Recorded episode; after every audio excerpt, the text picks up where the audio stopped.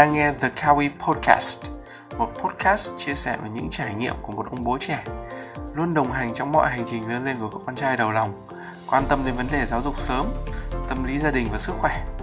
Podcast được host bởi một giáo viên tiếng Anh làm bố ở tuổi 26, chính là mình. Nào, hãy cùng mình lắng nghe và trải nghiệm.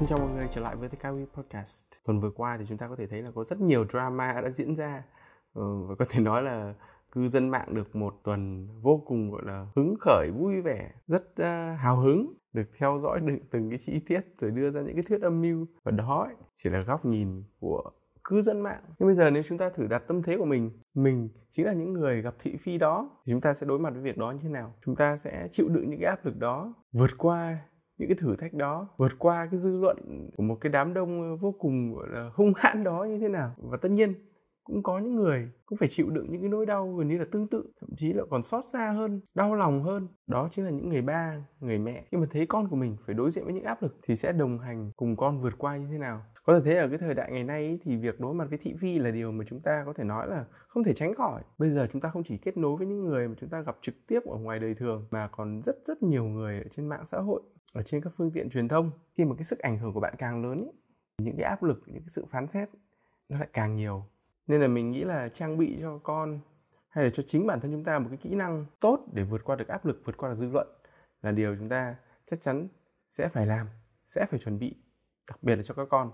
Và để có thể mà vượt qua được cái áp lực đó thì rất cần một cái sự chuẩn bị từ những năm tháng đầu đời, nơi mà chúng ta được sống trong một cái môi trường mà ba mẹ có thể giúp chúng ta vượt qua được áp lực. Nhưng mà điều kỳ lạ thay, những cái người mà phán xét nhiều nhất đưa cho chúng ta những cái áp lực nhiều nhất từ khi còn bé. Phần lớn nằm ở ba mẹ, nằm ở những sự kỳ vọng. Vì thế nên trong tập podcast lần này thì mình sẽ làm về một cái chủ đề là sự phán xét những cái áp lực của ba mẹ sẽ gây ảnh hưởng như thế nào đến các con. Nào, bây giờ thì hãy cùng mình lắng nghe và trải nghiệm.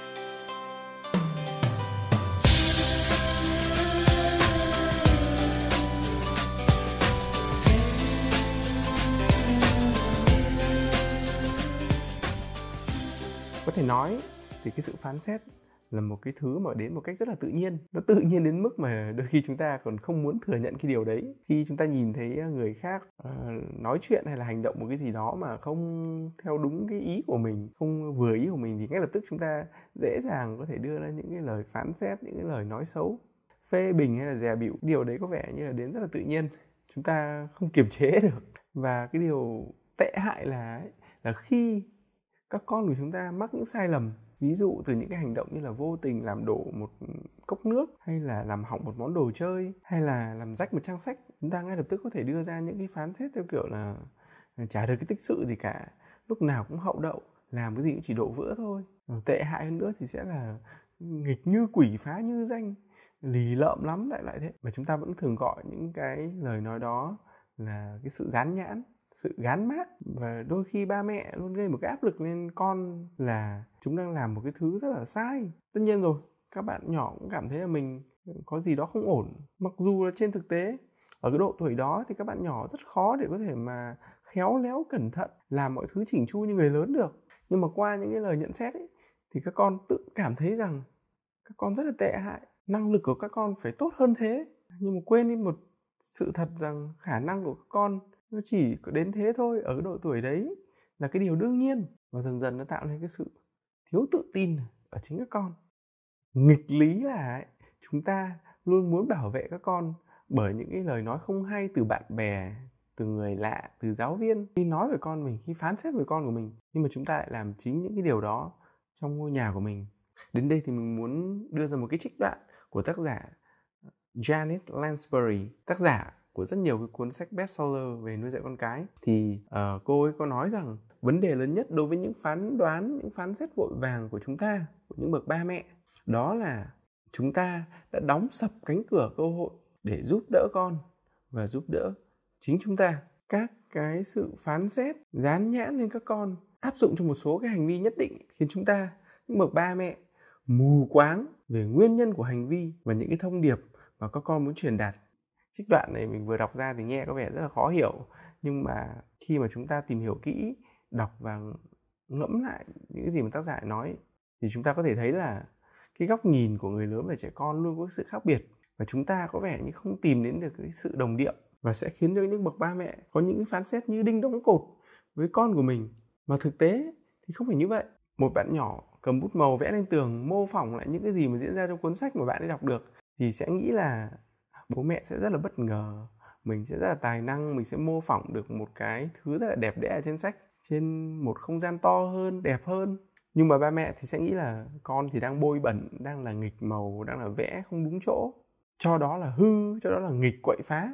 Và những cái lời nói đó mà ba mẹ dành cho con vô tình sẽ khiến những cái ý tưởng, những cái sự tưởng tượng, những cái chờ đợi, những cái hy vọng của con nó bị tan biến thay vào đó sẽ là sự xấu hổ, tội lỗi và luôn cảm thấy như là một sự thất bại. Mặc dù trước đó khi con hành động thì đã con đã nghĩ đến những cái điều rất là lớn lao, sẽ dẫn đến cái lòng tự trọng của các con sẽ bị ảnh hưởng. Khi mà chúng ta phán xét, dán nhãn là con hư, là con quậy phá quá nhiều. Ở cái lứa tuổi mầm non thì dần dần các con sẽ cảm thấy rằng ờ mình vô dụng thật, mình tệ hại thật, mình chả được cái tích sự gì thật và cái sự thiếu tự tin đó nó sẽ theo con trên suốt chặng đường về sau.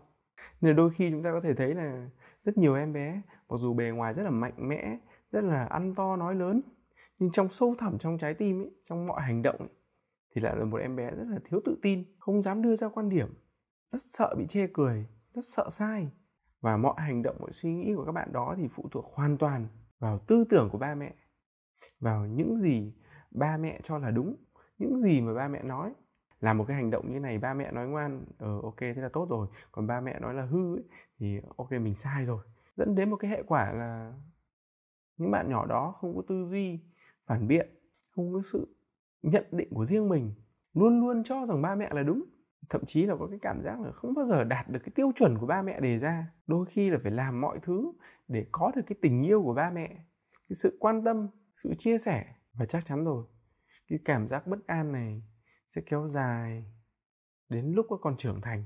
Có thể thấy là rất nhiều cuộc khảo sát, khi mà đưa ra thống kê thì cho thấy rằng những bạn nhỏ mà bị của trách trách mắng, bị gian nhát quá nhiều trong tuổi thơ của mình thì sẽ lớn lên với sự bất an và sẽ gặp khó khăn khi đối mặt với nghịch cảnh khi trưởng thành. Đó, cái nghịch cảnh là sao?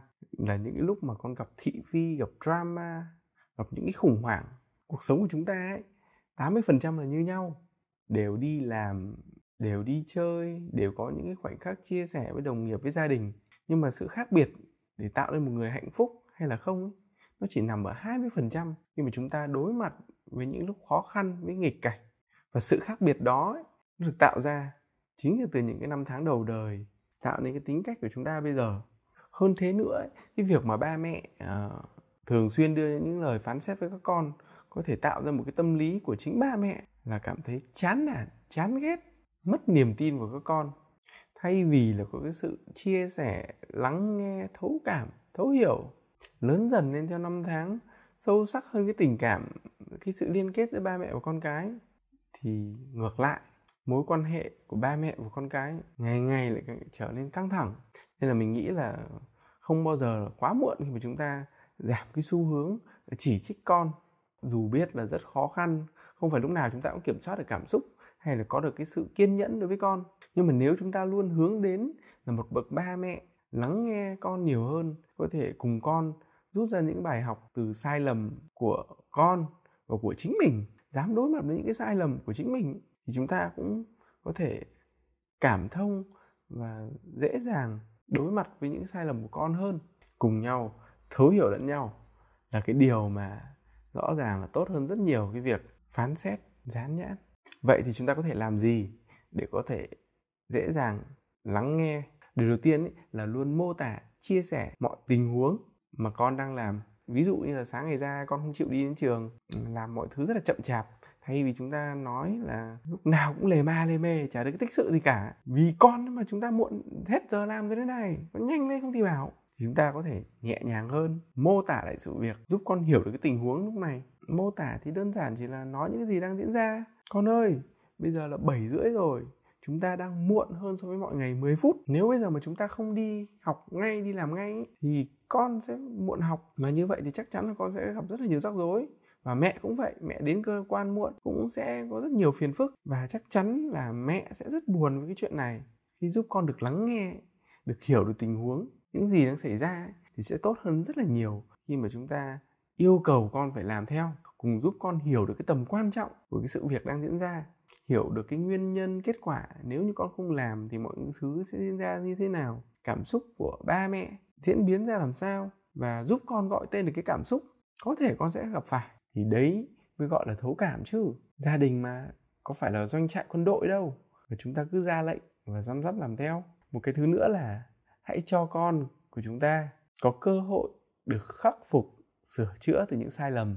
Rất nhiều bậc ba mẹ thì nghĩ rằng ờ, các con còn bé không nhận thức được sai lầm của mình, không biết là mình làm sai. Nhưng mà trên thực tế, các con rất là nhạy cảm, các con hoàn toàn có thể hiểu được khi nào các con mắc sai lầm. Nếu mà ba mẹ à, tạo cơ hội cho các con được sửa chữa, khắc phục à, những cái hậu quả mà các con gây ra, có thể ờ, tự chịu trách nhiệm về những gì mà mình làm ấy, thì các con sẽ trưởng thành hơn rất là nhiều. Đừng bao giờ nghĩ rằng mọi thứ phải diễn ra theo một cách nhất định dù cái việc chúng ta muốn mọi thứ diễn ra theo ý mình là đương nhiên đi chăng nữa ấy, nhưng mà nếu các bạn có em bé thì hoàn toàn có thể hiểu rằng điều đó là điều không thể.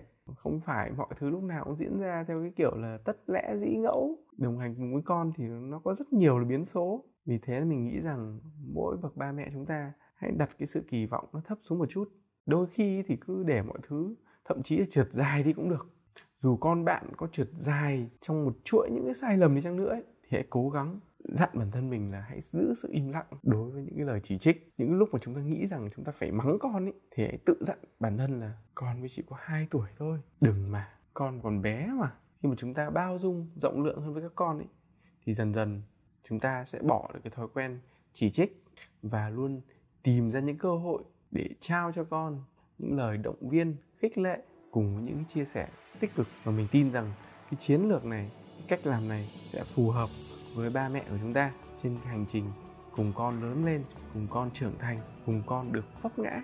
Và đó là tất cả những gì mình muốn chia sẻ tại tập 22 lần này. Cảm ơn mọi người đã cùng mình lắng nghe và trải nghiệm. Bây giờ thì xin chào và hẹn gặp lại trên The Kawi Podcast.